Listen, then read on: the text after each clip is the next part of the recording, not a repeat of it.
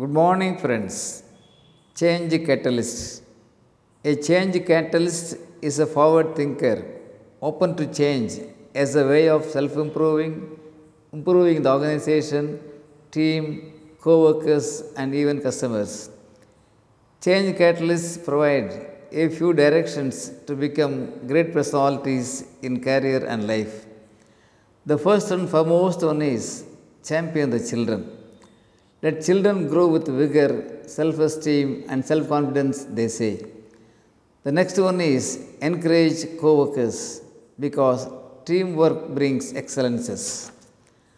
Third one is read great books. Book reading is not just a habit or hobby, it is an excellent way of leading life with values. Fourth suggestion is never forget to write thank you notes because gratitude is an everlasting culture. Fifth one is develop the let go attitude towards resentment. This attitude helps the self become great to a great extent and others too. Sixth one is be passionate and truthful towards people and career. Friends, to get better, to grow more, and to be great, let's try to become change catalysts and stand for excellences. Thank you.